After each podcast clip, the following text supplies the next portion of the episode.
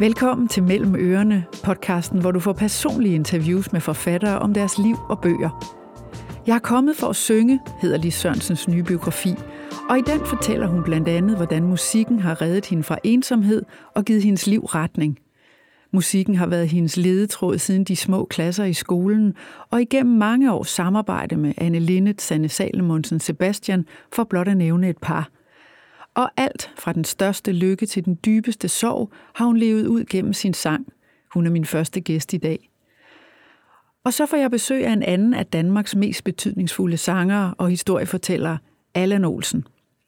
Det lå ikke i kortene, at drengen fra Frederikshavn med succes skulle ende på en scene med sin guitar, men i selvbiografien Laksetrappen zoomer han ind på sin odyssé gennem mere end 40 år i musikken – et forhold, der koster blod, sved og tårer, og som konstant udfordrer ham.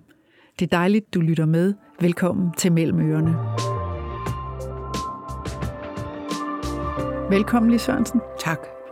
Kan du huske første gang, du mødte musikken sådan for alvor? Mm, ja, altså jeg kan jo huske min, øh, min lille sangbog, som jeg havde, før jeg kunne læse De små synger. Og øhm, der var der nogle meget fine små tegninger, jeg kan huske. Så det var sådan første gang med sange, og jeg sad og sang med min mor og min far. Mm. Øh, jeg gik ikke i børnehave. Det ville jeg ikke. De prøvede, men jeg stak af gentagende gange, og så slap jeg for det. Og så, øh, så vi sang ret meget derhjemme, sådan som jeg husker. Ja. Og så tager det sådan fart faktisk fra 5. klasse cirka, ikke? Mm, nej, faktisk fra 3. og 4. klasse, hvor vi får, hvor får Holger Lavmand til naturhistorie. Som senere blev gift med en Linde. Som senere blev gift med en Linde, ja. og som jeg så i 5. klasse får til musik. Men indtil da havde jeg ham til naturhistorie, og han lavede det her kæmpe store kor øhm, og får instrumenter på, øh, på skolen. Så, så der begynder jeg sådan at, at synge. Og jeg synes, det er fantastisk at synge i kor. Jeg er helt vild med det. Øhm, og så er det det der med, at han beder os om at ønske os en guitar i, i julegave. Og det gør du? Og det får jeg. Heldigt nok for den. Jeg behøver ikke at gå ud og luge guldråder eller, eller og arbejde på gardneri for at få den, eller for at tjene til den. Jeg får den simpelthen, og så går vi ellers bare i gang med at spille og lære korter. Og, og jeg synes jo, det er vildt spændende, altså, fordi det er sjovt. Ja. Og hvad er du for et barn på det tidspunkt i de der 3. 4. 5. klasse? Jamen altså, jeg er lille søster. Min storebror er tre år ældre end jeg, og vi går på samme skole. Vi har sådan halvanden kilometer til skole, så det, jeg er sådan en, der flager lidt rundt for mig selv. Vi bor lidt uden for byen, vi bor på landet. Så jeg, jeg går sådan meget rundt for mig selv. Og min mor er hjemmegående, så jeg er jo... Altså, jeg ved jo, hun er der, når jeg kommer hjem ja. med en lille frokost eller noget til, eller et eller andet, så jeg er jo lang tid om at, at, at finde vej hjem der fra skole, ikke? Og det er oppe bakke, så jeg trækker min cykel. Så jeg var sådan en lille en, der... Um, jeg, jeg, jeg kan huske mig selv som meget glad og, og tryg. Ja. Ja. Og um, jeg er meget tryg. Ja. Og hvornår øh, går det så op for dig, du skal det som din titel også, altså, jeg er kommet for at synge. Fordi når man læser din bog, så er det egentlig lidt tilfældigheder. Ja. Så får du Holger Lavmand, så får du en guitar, ja, så men det er det støder også. du ind i den ene, mm. og den anden, og den tredje. Altså, hvornår er det, du egentlig selv kan mærke, hold da op, det er jo det, jeg skal. Jeg er kommet for at synge. Jamen, der er jeg oppe i 40'erne. Altså, er det rigtigt? Ja, det er jeg, fordi det... Øh, altså, der i Chita Chanel, der tror jeg jo egentlig ikke, eller jeg tror da ikke rigtig på, det er noget, jeg sådan kan, kommer til at... Og, jo, jeg lever jo af det, og, og jeg bliver fri for at tage SU, cirka. og jeg, der er en masse, ja. der, er, der er noget, der sådan begynder at tegne sig. Men det der med at kunne blive ved med det, der er jeg jo selvfølgelig meget sådan øh, opslugt af musikken, men det er jo først op i 40'erne, jeg sådan er voksen med det, at det, det føler jeg, det er. Du tænker, når det at er det her, nok... det her, det kommer til at bruge resten af mit liv på. Det er overraskende, synes jeg, fordi ja. som sagt, du har været i gang, siden jeg er med på, at du står mm-hmm. i 5. Mhm. klasse, der ved du det ikke. Men er det ikke rigtigt, du er omkring 18, da du kommer det med Sita... Med Sita Chanel, ja. lige præcis. Ja, der altså, er 17-18 år, ja. Og det, der, det er vi jo en kæmpe os... succes. Ja. Hvorfor tænker du ikke tanken der? Wow, det kører. det er det her, jeg skal. Jamen, det var sådan noget med, at man skulle ligesom have et sidespor, et parallelt spor, man skulle have en uddannelse, så gik jeg på konservatoriet.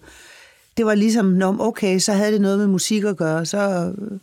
Men, men, men det var, lå, lå sgu ikke rigtig i korten, at det var noget, man kunne blive ved med, eller leve af overhovedet. Men det, men det kommer jo så op i, hvad kan man sige, da jeg er i 30'erne og sådan noget. Men det er måske også noget at gøre med, at jeg, at jeg bliver mor som 38-årig. Ikke? Altså, at jeg sådan er... altså, at jeg tager det sgu lidt, som det kommer. Ja. Jeg har ikke ansvar for andre end mig selv. Og jeg tænker, det var så længe det var. Jeg er totalt... Easy going. Ja, det er jeg jo. Og måske også derfor er jeg så meget i musikken, eller så, så fokuseret på det, jeg skal, skal gøre. Altså, og det, det, bliver, det er min, en livsstil for mig. Ikke? Men der er noget, der overrasker mig, når jeg mm. læser din bog, og det er, at du er faktisk gennemgående er i tvivl. Altså, der er enormt meget tvivl i dig, hvilket undrer mig, fordi du er så talentfuld, du er så smuk, du har stået forrest på scenen øh, i så mange år, du har gået på konservatoriet, du har udgivet 16 soloalbums, og alligevel så, så er det undervejs hele tiden sådan, er det godt nok? Skal vi file lidt mere på den her? Skal mm. der mere bas? Er der andre numre, der skal på bladen? Altså, hvor, og en linde, der på et tidspunkt siger til dig, hold nu op, det skal bare være færdigt. Altså, ja, hvad handler ja, ja. den der tvivl om? Nå, men det er bare min måde at gøre det på, har jeg jo fundet ud af. Altså, jeg, at det er, det er der, hvor jeg reflekterer over egentlig, at det, ja, er det, er det godt nok, eller kan jeg mærke det? Er det, er det stærkt? Øh, strider det lidt øh, inden for den, hvad kan man sige, vej jeg nu arbejder på, ikke? Er det noget, der peger fremad, eller er det noget, der bare ligesom bliver lidt for kedeligt, eller gen, Men alle de der tanker der, altså det, det, det er jo tvivl, nok. affødt af en tvivl, ikke? Ja, Så og hvor jeg, kommer den fra? Fordi udefra set har du ikke, altså der, der er det jo ikke nødvendigt at være så meget i tvivl, som jeg fornemmer som læser, at du er. Jamen det er, det er det for mig. Og jeg lever med den tvivl. Det er min faste følgesvend. Og jeg har, altså tidligt, sådan i min ungdom, var det jo sådan lidt besværligt, at jeg var så, det var fordi, det var en usikkerhed jo. Men, men efterhånden, som jeg blev mere sikker på, at, at, at jeg ligesom kunne høre og mærke, at de sange, jeg sang foran mit publikum, at der var simpelthen en, der, der skete bare noget, der var magisk. Ikke hver gang, men ofte. Så kunne jeg jo godt mærke, at jeg var på ret, på ret øh, kurs, ikke? Mm. Og, og det, øh, men tvivlen har, den har jeg jo også stadigvæk nu, hvor jeg er i gang med nye sange.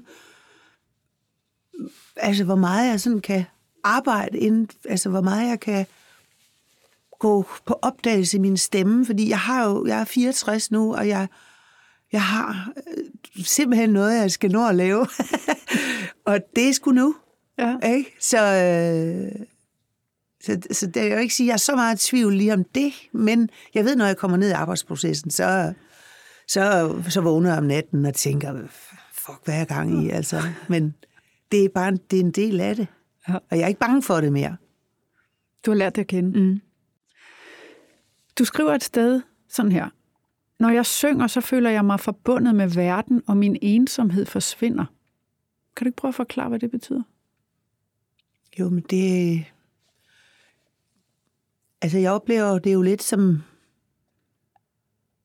at jeg åbner noget i mennesker. Via det, at jeg åbner noget i mig selv. Og jeg inviterer indenfor i det rum. Og det kan være en lille, en lille sal, eller det kan være kæmpestor stadion, eller hvad det nu er. Men øh, jeg, jeg er sådan med årene blevet meget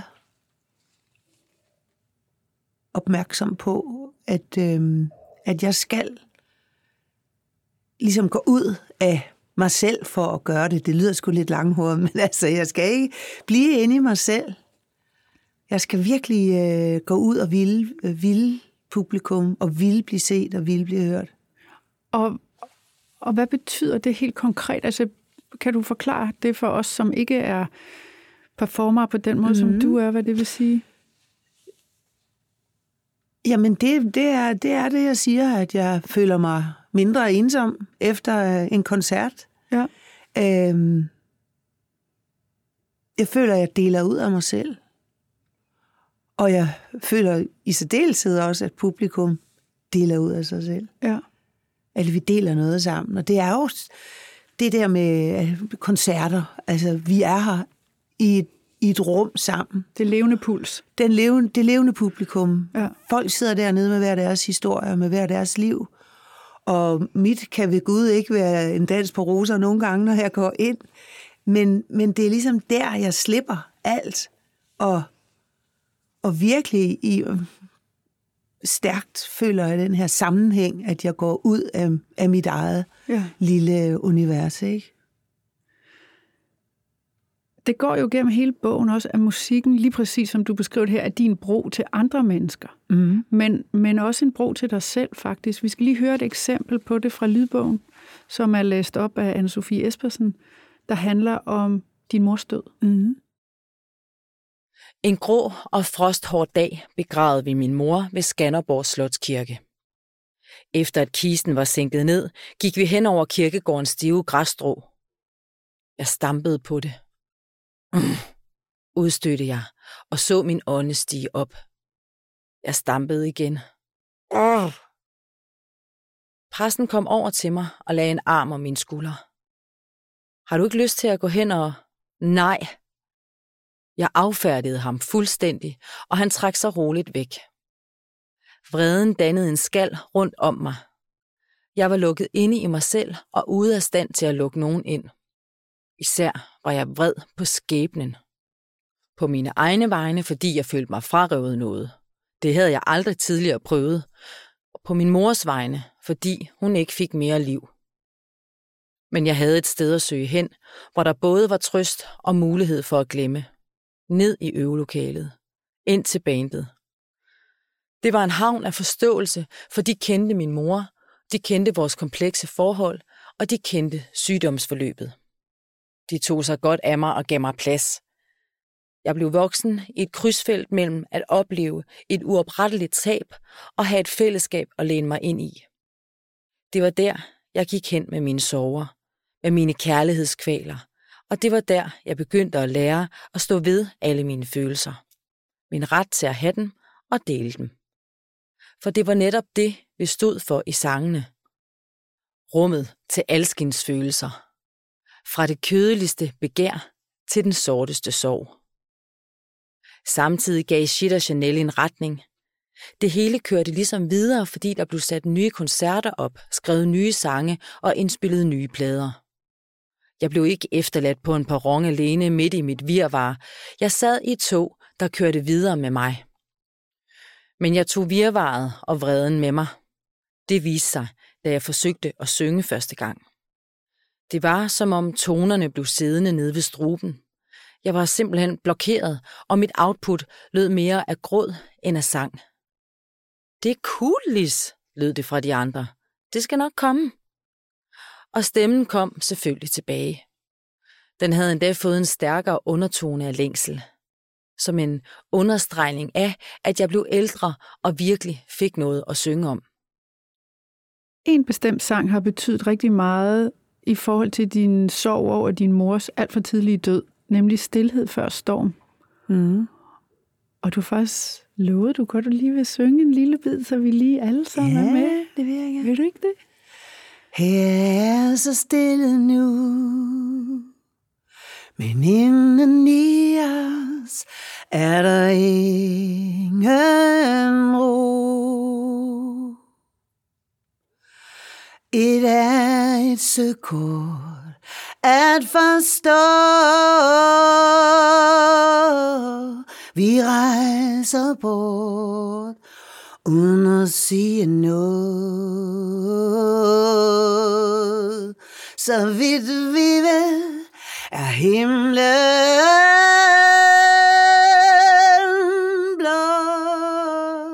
Og kursen kamp, det gode håb.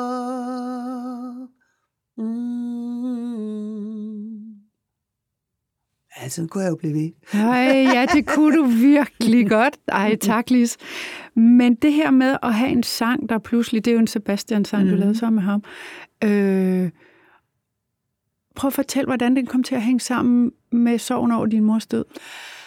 Altså, jeg fik den jo der i 79, hørte jeg den første gang, og jeg mistede min mor i 77, tror jeg.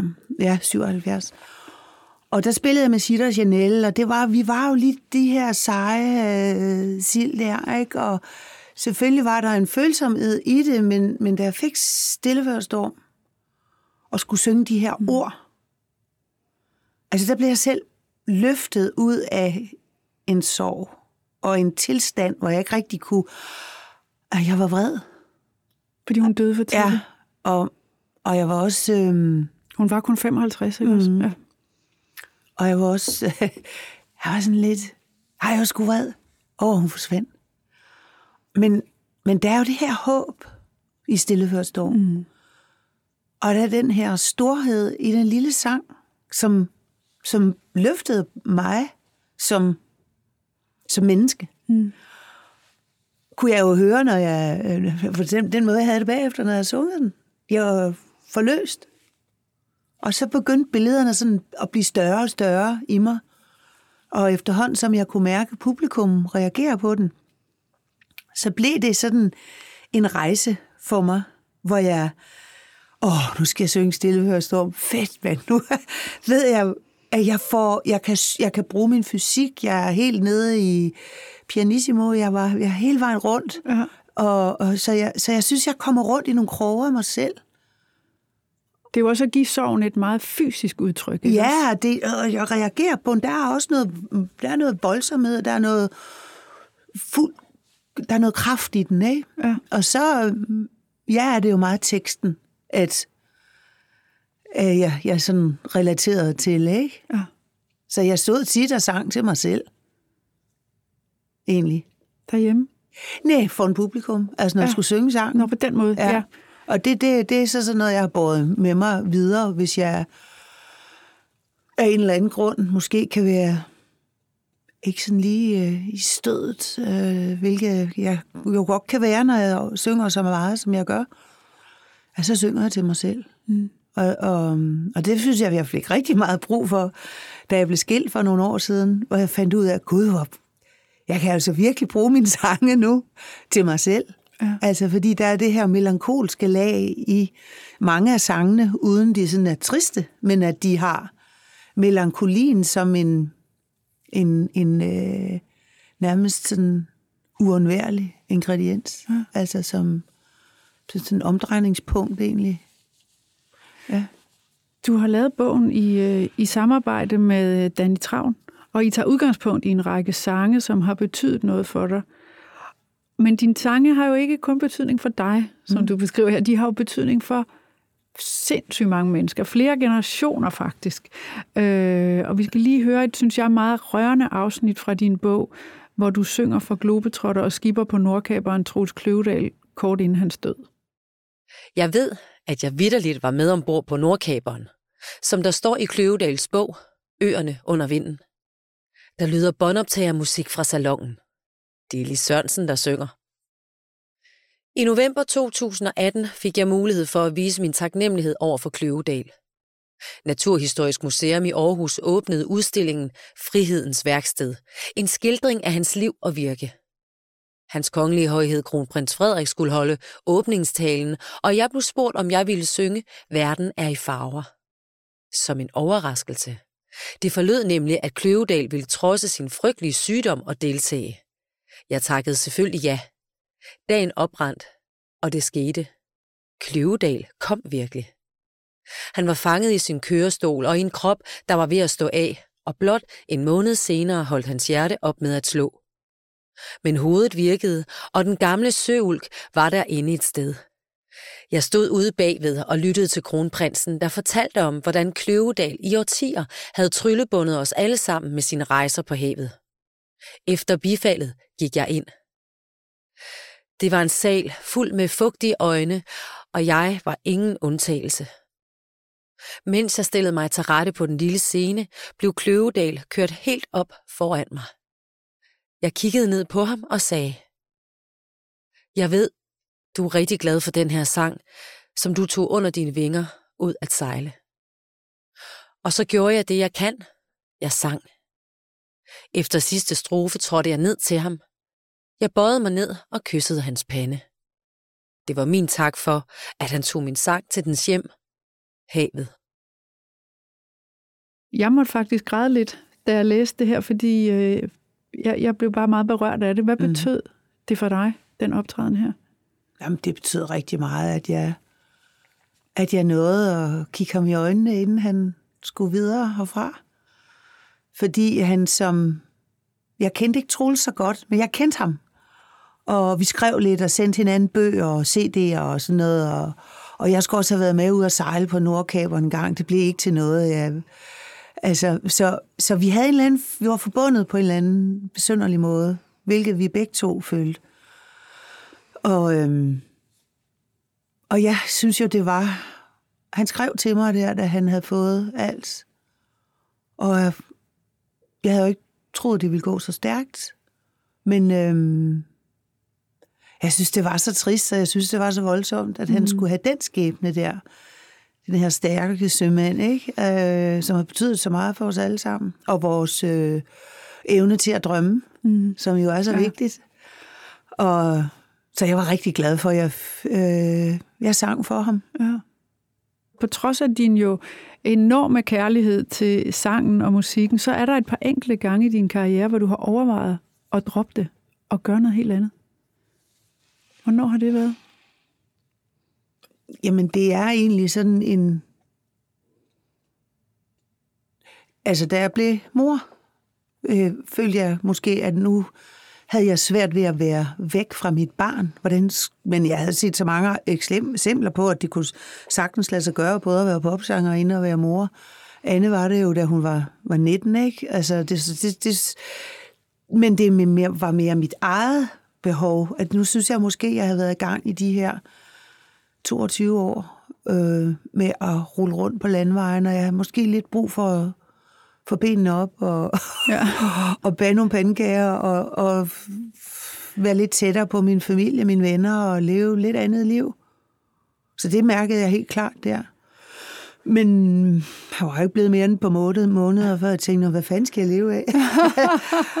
øh, jeg synes egentlig, jeg går, og så kom jeg i gang med at skrive sange igen. Og så øh, var det ligesom det, og så har han jo været med i mit liv ja. hele, hele, vejen hele vejen igennem, ikke? Men deromkring, at du bliver mor som 38-årig, og, og du har måske lidt en 40-årskrise også, sådan beskriver du det i hvert fald. Ja, deroppe i 40'erne der, der øh, kan jeg ligesom mærke, at sådan branchen, både branchen udefra, presser mig. Fordi øh, altså det er ikke så let at være popsanger i der midten af 40'erne. Det er meget lettere, når man er midten af 60'erne, som jeg er nu, fordi så er jeg gammel nok til at være pisselig glad, ikke? Er det fordi, man bliver kigget på på en anden måde? ja. Fordi man er ja. ikke bare helt ung og smækker ja, længere? Ja, men jeg og snakkede faktisk med Pernille Rosendal om det forleden dag, øhm, hvor vi snakkede lidt om, jamen altså, det, det, er, det er her. Pernille er midten af 40'erne, ikke? Det er her, man begynder at overveje, kan jeg lave det gode liv med at få så meget modstand? Men hvor, hvor, øh, hvor, jeg, i, hvor jeg valgte, og jeg også ved, at Pernille har valgt at gøre det på, ligesom at starte ud fra scratch, starte ud med sin egen agenda med, hvor er det gerne, jeg vil spille? Mm. Hvem er det gerne, jeg vil have med i mit orkester? Kan jeg kode lidt ned? Skal jeg ikke lige begynde at se på økonomien i det her? Øh, hvem, hvor, hvor forsvinder pengene hen? Ikke? Eller hvor meget ja. kan det lade sig gøre, jeg kan få ud af det? Som en naturlig ting. Ikke noget, hvor du ligesom føler, at nu begynder jeg at tænke på pengene. Det er slet ikke det. Men det skal bare være med. Fordi der er sgu ikke nogen, der gør det for dig. Men hvad er det, der er så svært der midt i 40'erne? Jamen altså, en begyndende overgangsalder, som er, en, er jo en overgang fra en alder til en anden, ja. som vi mærker enten fysisk eller psykisk. Altså, mænd mærker den sikkert også, den er bare ikke så defineret for dem. Men vi kommer tættere på vores endeligt. Vi har lagt noget bag os. Vores børn er store. Store, kan klare sig selv, eller nogen af min var så ikke, han var kun syv der, ikke? Men, men alligevel, så tænker jeg, jeg tror bare, det kommer til enhver øh, musiker måske, ikke? Ja. Men du går faktisk til en, øh, til en astrolog for at blive guidet, fordi du netop tænker, skal jeg det her? Går jeg glip af noget andet? Skal jeg skifte spor? Øh, hvad fik du med hjem fra den astrolog? Altså, øh, jeg fik at vide, at øh, altså, jeg fik en masse spændende ting at vide, så noget af det kunne jeg bruge, og noget af det kunne jeg ikke bruge. Men, øh, men hun fortalte mig, jeg ved ikke, om hun vidste, at jeg var sanger, eller det gjorde hun jo nok, men hun, det var måske mere det der med, at jeg havde nogle gaver, jeg skulle dele ud af, og jeg var slet ikke færdig med at hverken at pakke op selv, eller dele ud af det, der var. Og det er ikke bare sang for mig selv, men der var, der var andre, der gerne... Jeg ligesom lukket ud af mit eget lille fængsel om noget om at, at dele ud, eller og ligesom også at tage imod. Talent forpligter, ikke? Jo, øh, men det burde jo ikke forpligte så meget, at man, man glemmer sig selv Nej. og sin kære vel. Der er så grænsen, ikke? Eller balancen, kan man sige.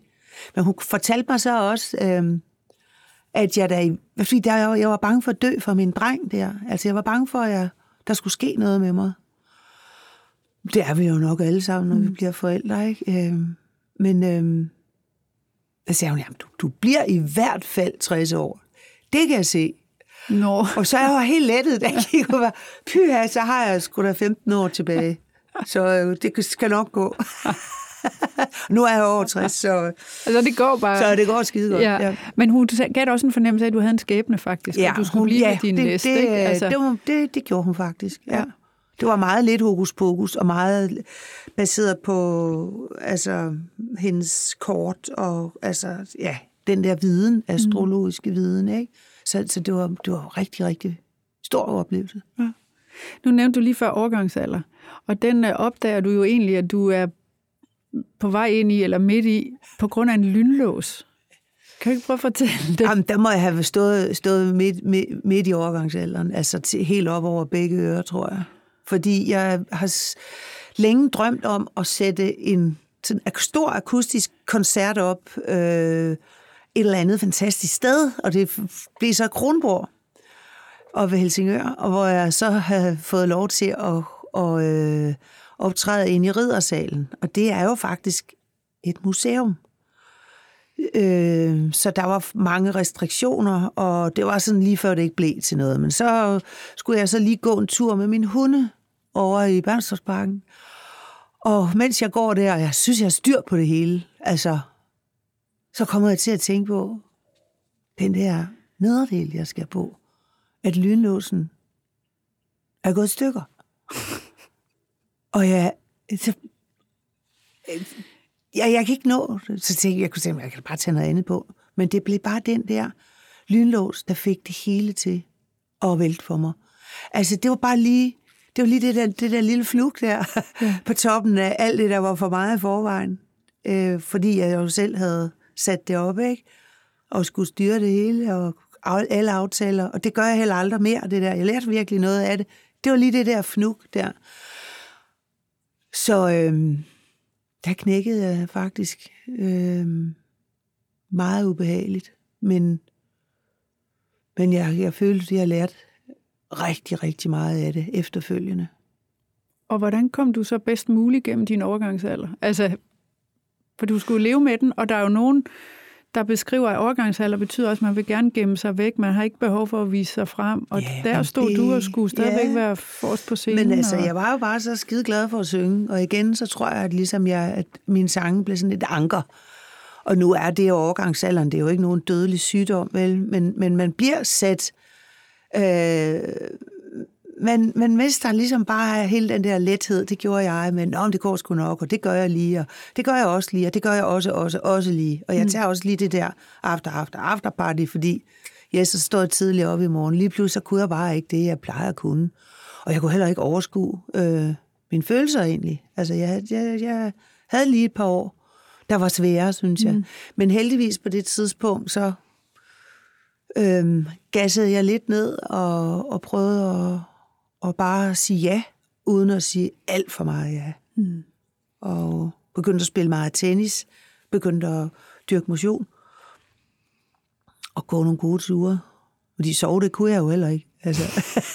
det fandt mig også tavligt, ikke også? Ej, hvor er det tavligt, mand. Men altså, gudskelov, så, øh, havde jeg nogle veninder, der var ældre end jeg, som var så, "Ah, tag nu roligt, det skal nok gå. Ikke? Ja. Jeg læste faktisk uh, René Toft Simonsens bog der, Fucking Hot, og den ville jeg bare så gerne have læst, dengang jeg var der. Ja, for den handler om hendes overgangsalder. Ja, lige præcis. Den er virkelig, øh, virkelig god. Den handler om så meget andet også jo, ikke? Men, men, men lige det der, at det, at det rammer på sådan Ja, den uvirkelig- sårbarhed, der er forbundet med det.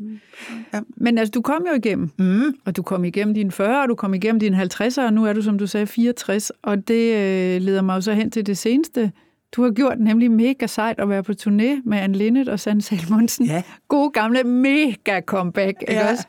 Øh, det var jo dem, du begyndte din karriere med Ja. i, i og Chanel for 45 år siden. Ja. Altså, og nu har I været rundt, og der har jo været så meget kærlighed til Ja. jer. Altså, hvordan har det været... Altså, prøv at sige, hvordan det har været. Jamen, det har jo bare været så overvældende, ikke? Fordi det har... Det var halvandet år siden, vi satte koncerterne i gang. Og på det tidspunkt, der var det der ja, der skulle siges, det var jo virkelig et ja, der forpligtede. Og, og det var vi godt klar over alle tre. Både det forpligtede sådan rent arbejdsmæssigt, professionelt, men det forpligtede også, også til at, at indgå i den her øh, følsom konstellation, altså, som fanden skal det gå? Altså, men det var meget, kan man jo også gøre meget ved at kigge hinanden i øjnene, og så ligesom tænke, Nå, men jeg kan egentlig ikke rigtig huske, hvad det var, der, var, der irriterede mig, eller hvad der var galt. Vi var jo tre unge kvinder dengang, med hver vores drive og hver vores øh, scene egentlig, ikke? Så nu har det jo været så vildt og, og vidunderligt at mærke, hvor let det var Ja. og hvor godt det var, vi gjorde det. Og hvor meget det blev gjort til skamme, alt det der med, at vi ikke kunne finde ud af det, eller at der var de her dramaer indbygget i det. Det var der jo ikke. Nej. Det har været total optur, altså. Hvor er det fedt. Og, Ja. det er, og det er jo to kvinder, du har fulgtes med, som Ja. sagt, siden jo du var teenager. Ja. Øh, og, du, og du skriver også i bogen, i Anne og Sanne har jeg altid haft to pejlemærker mm. at navigere efter. Altså, mm. hvis du skulle sige bare, jeg ved, det er et stort spørgsmål, men sådan ind til benet, hvad er så det vigtigste, de to kvinder har lært dig? Jamen, de har været der hele tiden øh, for mig.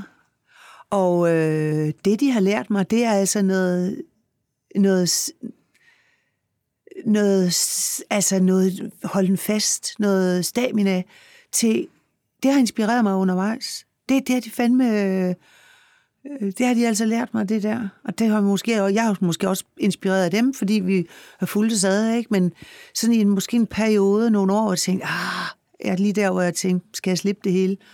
Finde på noget andet, øh, købe et ishus. Så er der jo bare lige kommet et album fra Anne, jeg tænkte, okay, jeg tror lige, jeg skal, jeg tror lige, jeg skal i studiet. Eller, vi har jo sådan været, der har været en kærlig Ja. konkurrence, kan man jo også sige. Når de det er kunne, ikke noget skidt. så kunne du også. Ja, og vi har sådan gejlet hinanden op over de her sidste 45 år. Ikke? Det skal man altså ikke øhm, kæmpe sig af. Det er meget, meget vigtigt at have nogen, øh, du kan måle dig med, du kan spejle dig i, mm. du kan beundre, øh, du kan sige, "Nå, okay, nu har hun lavet det der. Det er jo så ikke lige det, jeg vil lave, men hvad vil du så lave? Mm. Hvad vil jeg så lave? Ikke? Hvad skal jeg? Hvad skal tegne ja. mig? Ja. Så I har været igennem tygt og tyndt, både tæt sammen, men også på distancen i alle de ja, her det år. synes jeg. Ja. Tak, Lis. Selv tak, Cecilie. Det var en fornøjelse at tale med dig. Det var det, og det har været en fornøjelse at læse din bog også. Dejligt. Øh, så tusind tak for den, og tak for sangen. Mm. På alle måder. Mm. Tak for sangen. Tak. Allan Olsen bærer det nordjyske med sig alle steder, og lige nu er han på turné rundt til 49 forsamlingshuse i byer, han aldrig før har besøgt. Og uanset hvor i verden han er, så handler hans sange om, hvor han kommer fra. I andet bind af sin selvbiografi, Laksetrappen, tager han os med tilbage gennem de seneste 40 år af sit liv i musikken. Velkommen, Allan Olsen. Tak skal du have, Cecilie.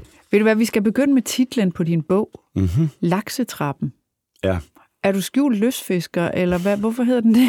i så fald er det meget skjult i hvert fald. Også for dig selv. Ja, men altså, ved du hvad, øh, nu har jeg jo så lavet et par bøger, og jeg har lavet en masse plader, og hver eneste gang, man er i gang med sådan en proces, og man er gravet ned i den proces, så står der nogen på et tidspunkt og siger, hvad skal det hedde? Og det aner jeg aldrig. Jeg har ikke rigtig nogen mening om det. Øh, før det i hvert fald er færdigt, øh, og det har været færdigt et par år, så kunne jeg begynde at overveje en titel, men den går jo ikke. Nej, den går ikke. Så øh, i det her tilfælde, der skulle vi først og fremmest øh, forsøge at finde en titel, der ligesom relaterer sig til den første bogs titel, og så videre, som Og er den- taget ud af en sang. Ja, og den første bog, den første del af din biografi, der omhandler din barndom, den hedder jo Tilfældigt strejfet. Ja, og det var helt umuligt at finde noget, der lige passede sammen med det. Men så kom jeg til at tænke på, at øh, på mange måder så handler laksetrappen jo om den proces, øh, man kan være heldig og privilegeret nok til at gennemgå øh, i en karriere i showbiz. Det vil sige fra, at man er en novice øh, med store, svulstige drømme, om at være en entertainer, en publikum gider at se og høre, nå på de store scener og nå hele vejen igennem alt det her. Hele vejen fra at være noviser, så, noviser, så til det lykkes, er et spørgsmål om nogle små trin, man skal op over, nogle små forhindringer, man skal forsere. Øh, og det sjove det er, at man aner jo ikke en skid om, hvordan man skal gøre det. Men, øh, og man ved heller ikke, om man forsøger at løse opgaven rigtigt. Og det eneste facit, der findes, det er jo, om man så i den anden ende af livet står og kan se, jamen det gik jo godt. Øh, det er øh, sådan nøjagtigt det, som de vilkår laks lever under i et vandløb. Når de skal op ad et vandløb, for gyde i den anden ende, nå deres senigt det højeste, så kommer de nogle gange til et vandfald, de ikke kan forsere, fordi det simpelthen er for højt. Og der bygger man jo laksetrapper, som er sådan nogle små bassiner, hvor de kan hoppe fra bassin til bassin opad og komme videre. Og laksetrappen handler om mange af de øh, heldige og lykkelige situationer, og de mennesker, jeg mødte, som hjalp mig øh, til at nå videre hele tiden. Op ad vandfaldet. Op, ad, op imod strømmen. Mm. Mm. Og øh, så blev vi enige om, at laksetrappen er en god titel. Og det er dejligt, du også lige forklarer, hvad det er, fordi jeg vidste det faktisk ikke, før jeg støtte på din bog. Så nu er vi blevet beriget på fiskefronten også. Ja. Jeg indledte den her podcast med at sige, at det ikke lå i kortene, at du, som er opvokset i Frederikshavn med en far, der var landpost, og en mor, der var ostehandler, at du skulle blive en af landets mest berømte sangere og sangskrivere. Nu starter med et meget stort spørgsmål. Hvorfor blev musikken din vej, tror du? Øhm, I hvert fald kan man sige, at jeg, jeg, altså, et af de tilfælde, som jeg har så heldig at blive strejfet af, for at relatere til den første, øh, det er de to bøger, det er jo, at jeg er født på et tidspunkt, hvor det passede med, at jeg var teenager, samtidig med, at hele den vestlige ungdomskultur eksploderede fuldstændig, altså i, en, i sådan en sol-eksplosion nærmest. Øh, på alle mulige måder, og i høj grad også i musik. Så, øh, Var det ja, Beatles? Var det Stones? Ja, det var, var lidt det... efter Beatles, men, øh, men det var Stones og Who og Pink Floyd og, og Jimi Hendrix, og jamen, man kan jo blive ved, ikke? Og øh, alle de ting opstod samtidig med, at jeg var 14, 15, 13, 14, 15 år gammel, og det vil sige, hvor, lige på det tidspunkt i ens liv, hvor man er mest modtagelig. Mm. Samtidig så var det en tid, hvor bekymringerne ikke rigtig var opfundet endnu. Bekymringskulturen, som vi lever i i høj grad nu, var, var slet ikke opfundet, og man kunne slet ikke forestille sig, at der skulle være noget at være bange for, fordi alting, alting var ubekymret. Øh, og, og, og for eksempel meget af den forurening og alt det jammer, vi lever i nu, er jo ting, der er skabt i 70'erne, mens jeg var teenager, hvor man bare svinede løs. Fordi der var ikke nogen, der beskæftigede sig med den slags. Og, øh, og det, det var selvfølgelig ikke så godt, men det var fedt at være i, fordi der var ikke nogen, der sagde, at noget var farligt eller noget. Altså, jeg mener, man var lige blevet færdig med erindringen om verdenskrig, øh, og man var blevet færdig, om, færdig med erindringen om en atomtrussel, kold krigstrussel osv., og var egentlig nået til et sted, hvor man bare kunne flippe ud. Og det gjorde man. Ja, ja. Og en stor del af det var jo musik, men der var et å, som lå på skuldrene af folk som mig, der kom fra arbejderklassen, eller den lave middelklasse, hvad man vil kalde det, øh, for drenge som mig. Øh, og det var, at man godt vidste, at for enden af skolegangen, der hang der sgu en kedeldragt. Ikke? Altså, der var der fast arbejde. Og man så sine forældres generationer, der stadigvæk meget sådan stagnerende. Det var jo, man må ikke gå i gang med individuel øh, selvudvikling og den slags ting, men man fulgte ligesom myrtuen. Og man så sine forældre komme træt hjem og sætte sig i en lænestol og falde i søvn, og hele det der lidt tunge liv, repet, repeterende tilværelse, Ja.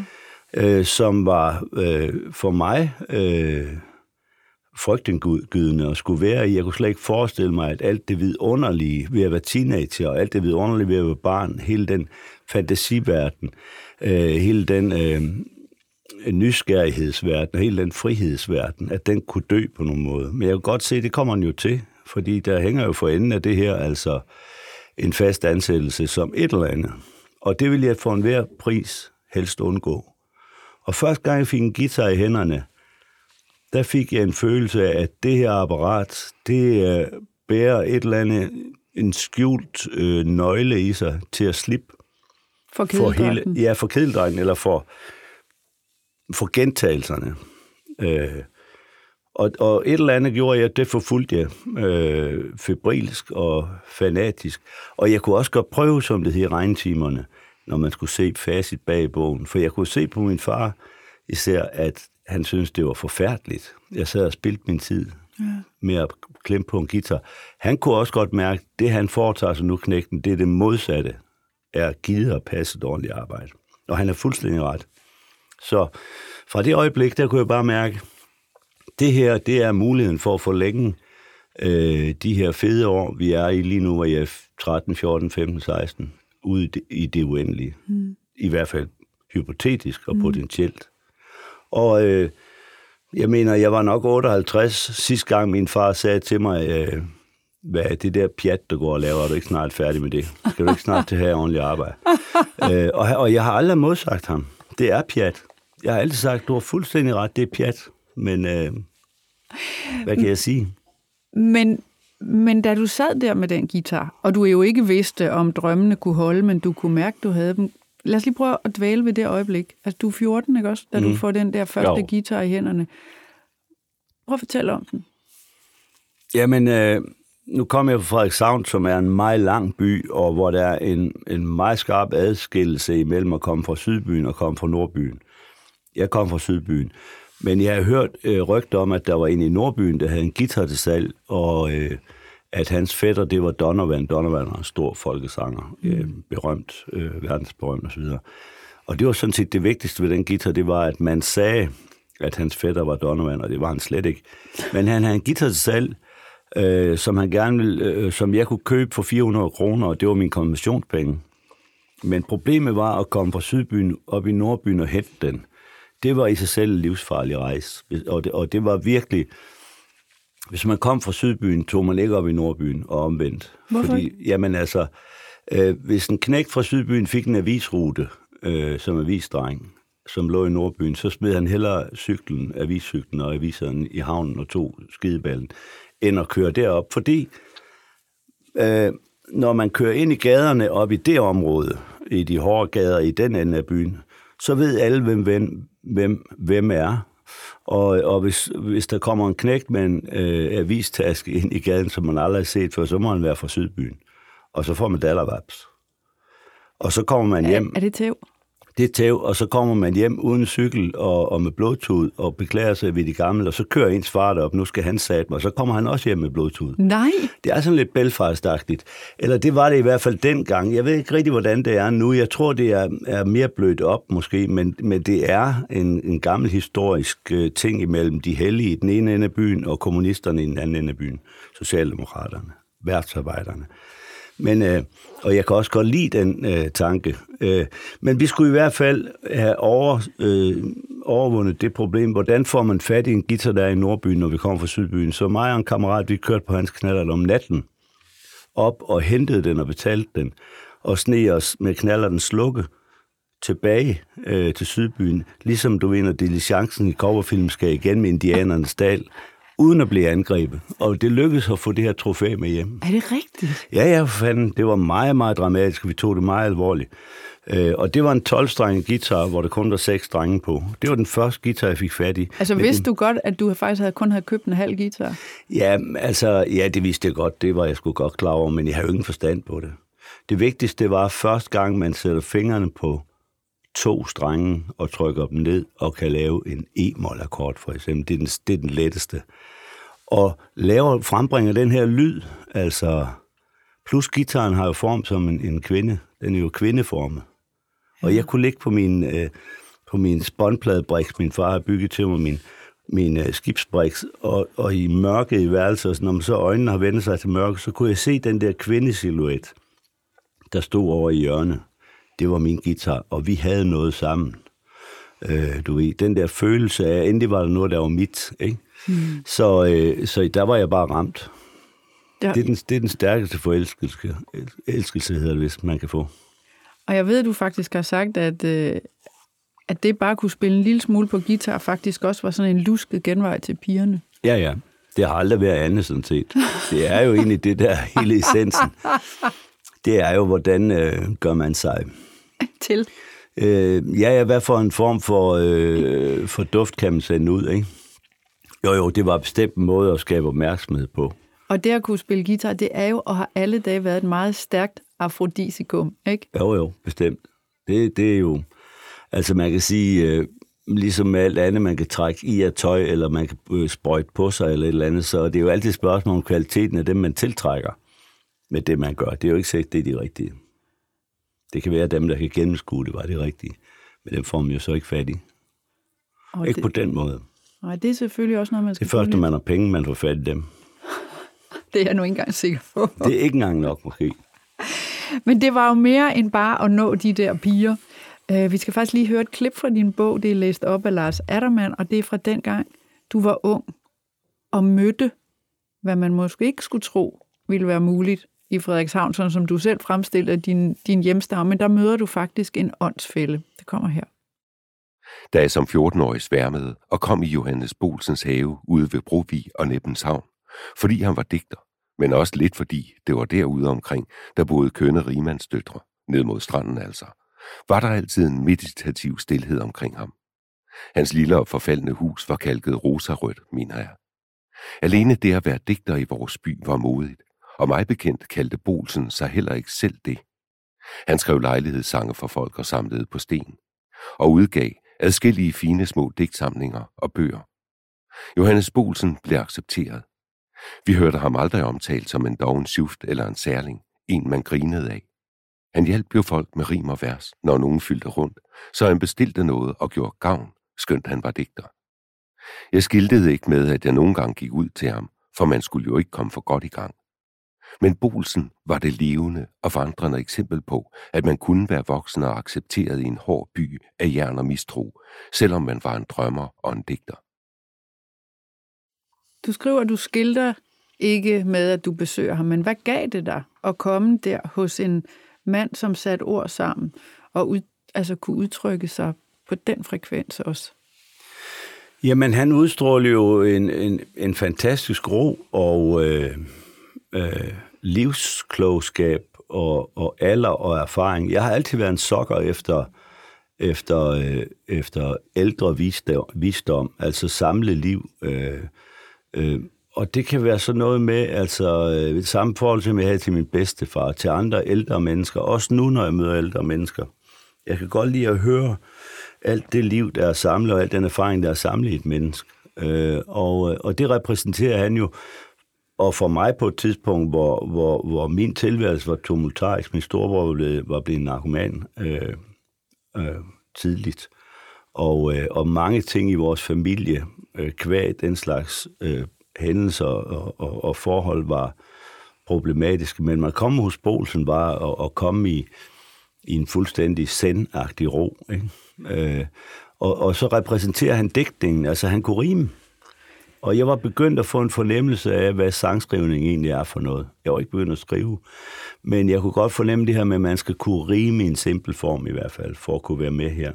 Men nærede han også den meget spæde drøm i dig om, at det kunne være din vej med musikken og ordene?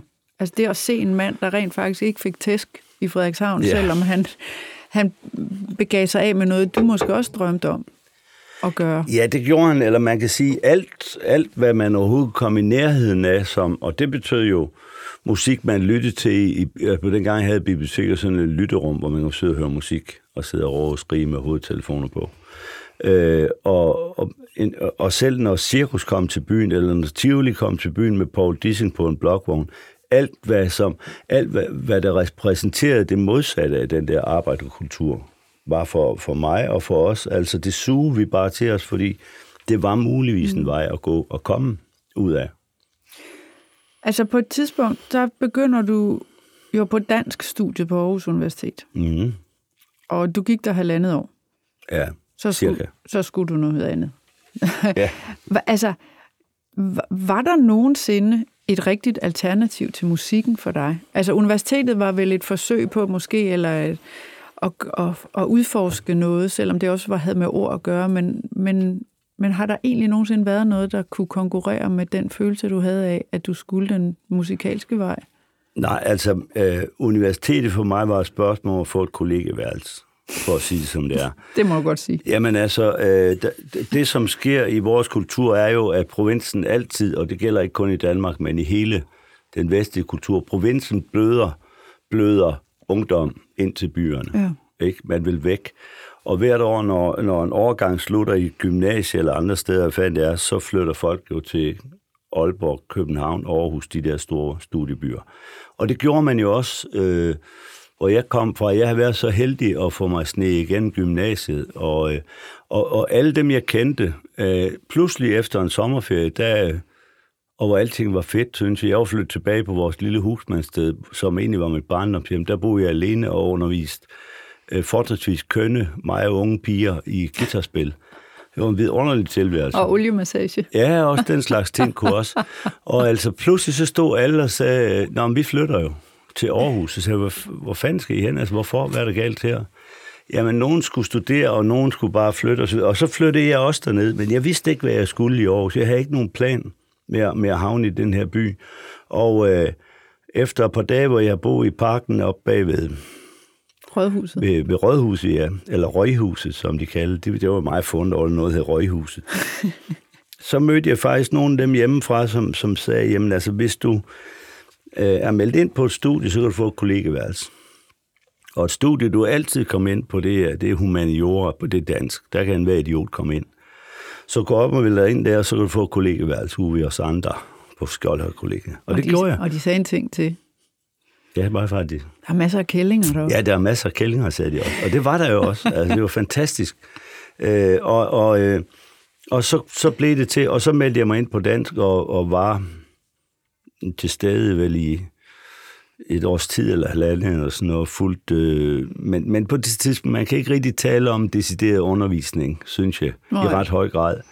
Øh, der var et par enkelte professorer tilbage, som var øh, virkelig kapaciteter på noget litterært, og som jeg også synes var spændende. Men øh, du ved, det er sådan man så skulle man læse Pelle Roberen for tredje gang. Vi læste den i 7. klasse i skolen, vi læste den i, eller vi læste den i 9. klasse i skolen, vi læste den i gymnasiet, skulle læse den igen nu, og hver eneste gang så skulle den jo hudflettes og analyseres i det uendelige. Og på universitetet skulle den, især i slutningen af 70'erne, skulle den jo så digtes ind i sådan en marxistisk leninistisk øh, øh, forståelse øh, eller et eller andet. Og det var fuldstændig, ja, lad nu den forbandede bog være, altså, ikke også? Det er en fed bog, og vi kan godt selv, altså den er skrevet så godt, så vi kan godt selv ud, øh, altså vi kan godt selv decifrere den. Men, øh, men det var ikke et sted for mig at opholde mig, fordi det var mere et politisk øh, øh, samling, øh, en, en samling politisk øh, øh, konformitet faktisk på venstrefløjen, som det, som det hele gik ud på, end det havde noget med litteratur at gøre. Mm. Og efter et års tid, så, så var jeg ham, der var skrevet. Og så var du ham, der siden faktisk har stået med din guitar på Ja. scener rundt omkring, ikke også?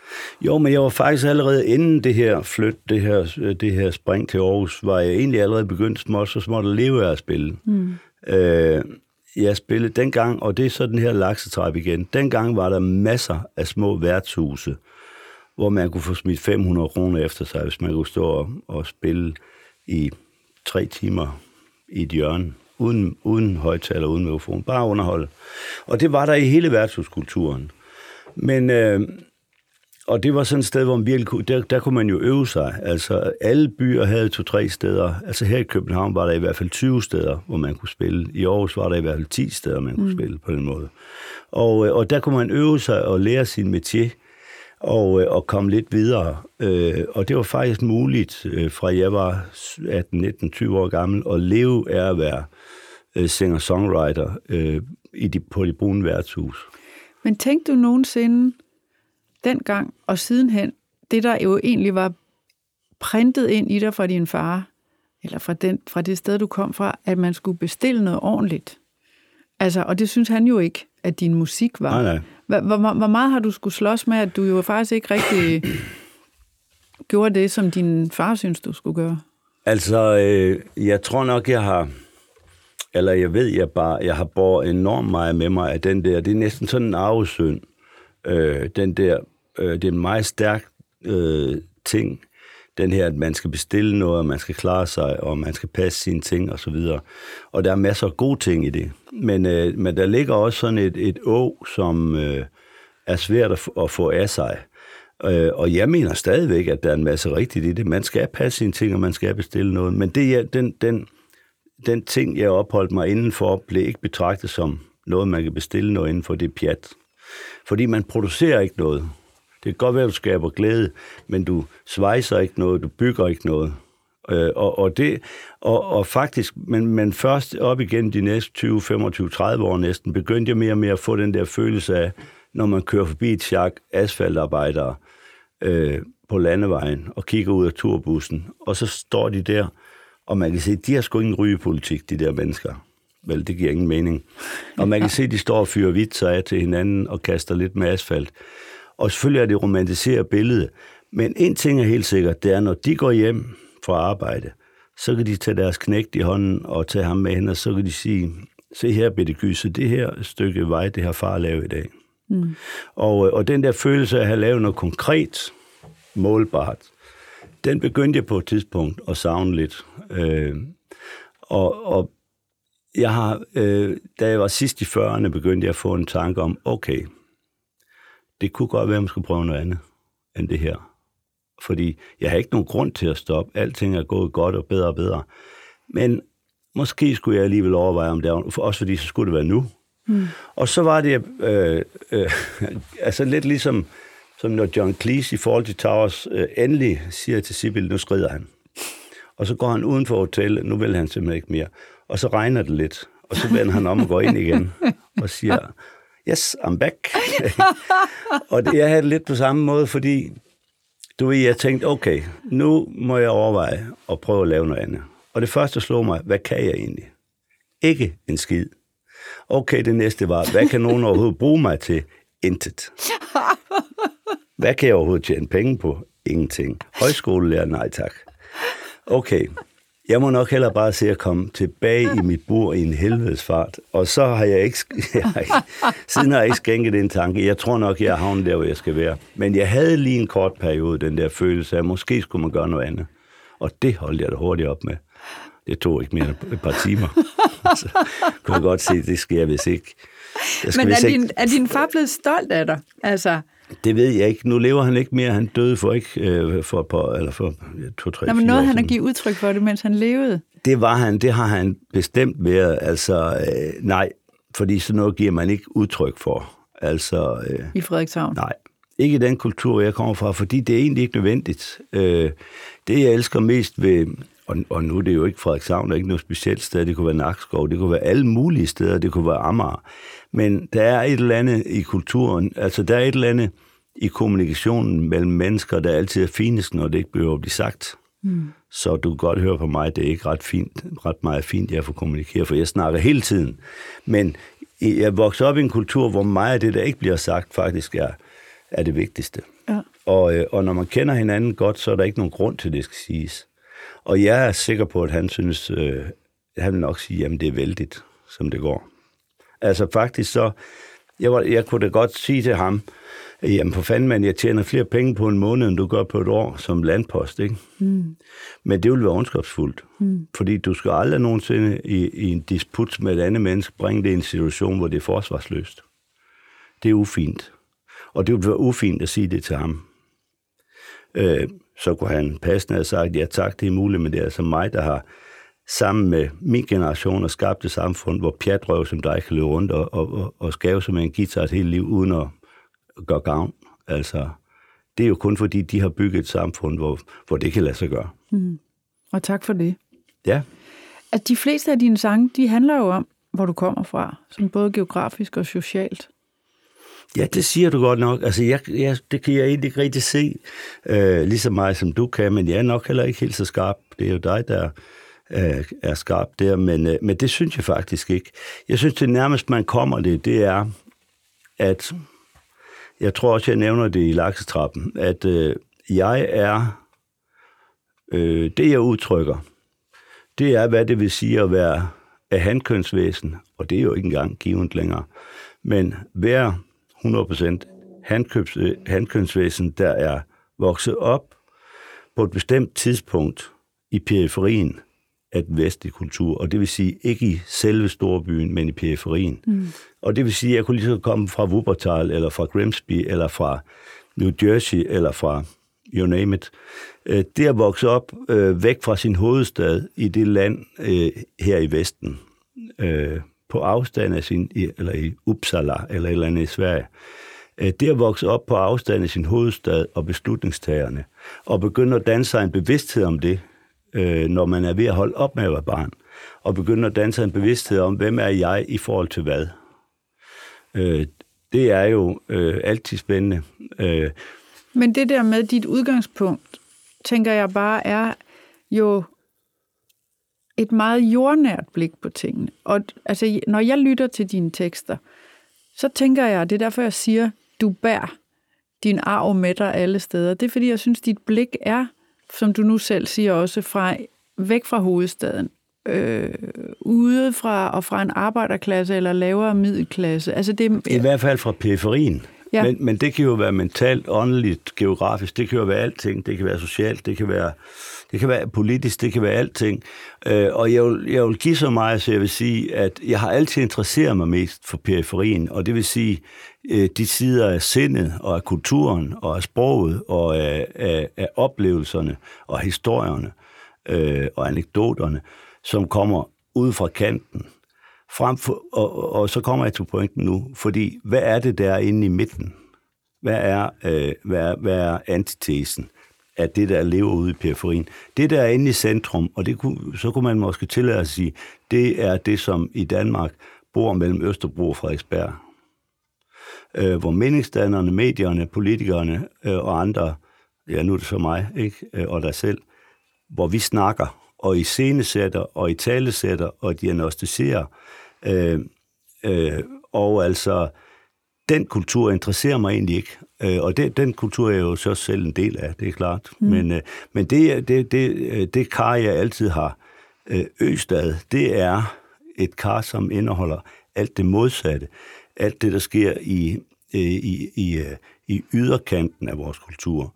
Ikke bare geografisk, men også mentalt. Altså, jeg er mere, mere, meget mere optaget af de der øh, utræer, øh, aftræer og, og, og, og måske lidt dysfunktionelle øh, ting og forhold, end jeg er af alt det, øh, øh, hvad kan man sige, af den sådan klassiske kærlighed, heteroseksuelle kærlighedssang mellem to mennesker, tre verser omkvæd. Det er jeg. Mm. Og er det så derfor, du også nu er i gang med en turné, hvor du tager rundt til 49 forsamlingshuse, ingen store steder, kun forsamlingshuse, og i små byer over hele landet, hvor du aldrig har været før. Hvorfor gør du det? Jamen altså, det er i høj grad en, en forlængelse af netop af den ting, jeg lige sidder her og vrøvler om nu. Øh, når man, som jeg sagde tidligere, øh, drømmer, man, man har sådan et, et billede, et fantasibillede, som begynder i sit fag. Øh, det tror jeg, man har som journalist.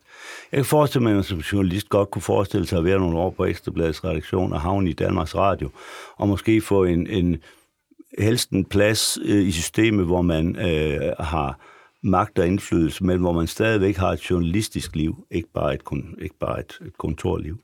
Øh, det, kan være, øh, øh, det kan være en drøm at have som journalist. I det, jeg laver øh, og begyndte at lave, der drømmer man selvfølgelig om at komme til at spille de store steder for mange mennesker, der betaler meget i entré, og man bliver klar på skulderen, man bliver genkendt på gaden. Altså hele det der øh, showbiz-liv, hvad det nu indebærer, det er den drøm, man går med. Og det vil sige, at man fra starten af forestiller sig at spille i de store byer, på de store scener, de store koncertsale, de store teaterscener, hvad fanden det er. Og, øh, og det bliver ligesom målet i sig selv. Det er målet fra starten af. Og, og, og, og hvis man er så privilegeret, at det lykkes, så har man en ting tilbage, og det er at forsøge at fastholde sin position. Ikke? Som, øh, øh, og det i sig selv er ikke særlig øh, kreativt, eller konstruktivt, eller spændende. Øh, og det er alligevel det, vi gør, ikke sandt? Altså, det er jo en stor drivkraft. Ja, det er det jo, men, men det bliver jo også sådan noget... Altså i Danmark er der 25 byer, som har store spillesteder eller koncertsteder. Mere er der ikke. Og, øh, og geografien er altså sådan, øh, og, og, og, og reglerne i faget er nogle gange sådan, så når du har været i de 25 byer på en turné, så er du nødt til at blive væk i et par år. Landet er ikke større. Det er noget andet, hvis du er i England eller Tyskland, der har de måske 200 byer med 25-30.000 indbyggere eller mere. Der kan man sådan set turnere uafbrudt. Det kan du ikke i Danmark. Og vi vender os til, det øh, de, de, de samme spillesteder, øh, det er de samme koncertsteder, det er de samme arrangører, det er de, vi, vi kender, det bliver vores dagligstue, ikke også?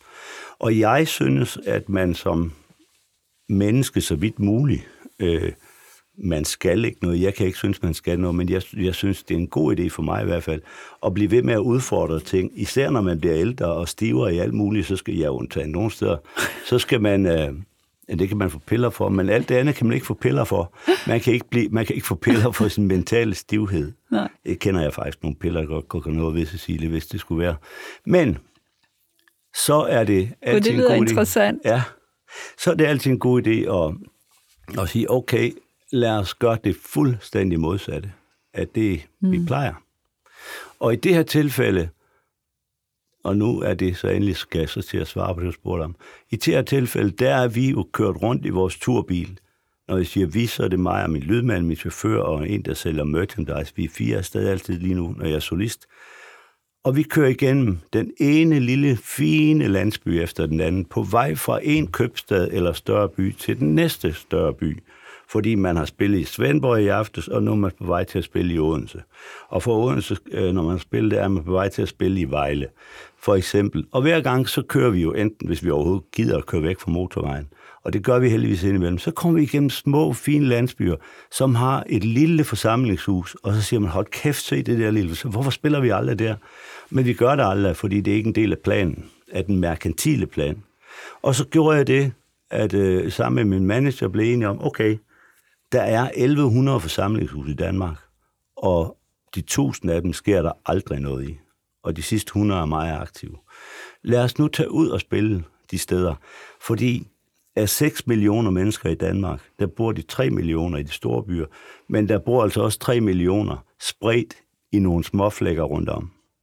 Og når man kommer ud til dem, hvis der bor 400 mennesker i byen, så kommer der 300 mennesker til koncerten. Mm. Fordi man lever med en, en gensidig forpligtelse. Man, øh, I de steder, man, når nogen sætter noget i gang lokalt, så støtter man det. Så kommer man. Sådan skal det være, fordi det kunne lige passe andet. Vi har også oplevet steder, hvor Misha, min manager, ringer og siger, vi vil gerne, Allan Olsen, vi vil gerne sende Allan Olsen ud og spille i en eller anden øh, øh, Dækkeby, Dakkeby, en eller anden lille... Hvor de simpelthen siger, det skal vi ikke have noget af her. Vi har ikke musik her i byen, og det skal vi heller ikke have. Er det rigtigt? Ja, ja. Og hvor hun siger, jeg mener, jamen sådan nu, nu har vi, vores samlingshus har eksisteret i 60, i 100 år, og der har aldrig været musik, og det skal der heller aldrig være. Øh, så når har vi slet ikke penge til. Jamen, det koster ikke, når han tager bare en træn, I får øl, så lige kan faktisk tjene lidt. Det skal I, må, jeg, må jeg så ikke sende jer en mail? Vi har ingen computer. og det, hvor de bare er nej tak, den slags, men hvor det så lykkes at overtale dem alligevel, øh, og så kommer man ud, og så er de sindssygt søde, og øh, publikums måde at agere på er, øh, det, lyder, det lyder lidt som om, man er ude ved nogle indianer i junglen, men det er altså, øh, der er fandme forskel du er ude hos de indfødte danskere. Ja, det, og, og jeg laver meget joke med det hver aften. Vi har faktisk forsøgt at, at, at, efter, efter bedste evne, det er ikke helt let at styre billetsalg, men vi har forsøgt at, at, at, at altså hvis, hvis jeg spiller imellem Forborg og Svendborg, så er det jo ikke meningen, at, at halvdelen af billetterne skal vi selv solgt til folk fra Svendborg, den anden halvdel til folk fra... Jeg vil spille for de lokale. Så øh, i det omfang, det kan lade sig gøre, så sælger vi helst 70 procent af billetterne i landsbyen, før resten kan købes af nogen fra, fra de større byer. For det er jo ikke meningen, de bare skal øh, bare spille for de samme, som man plejer vel, fordi så er det jo lige meget. Men det er sindssygt sjovt.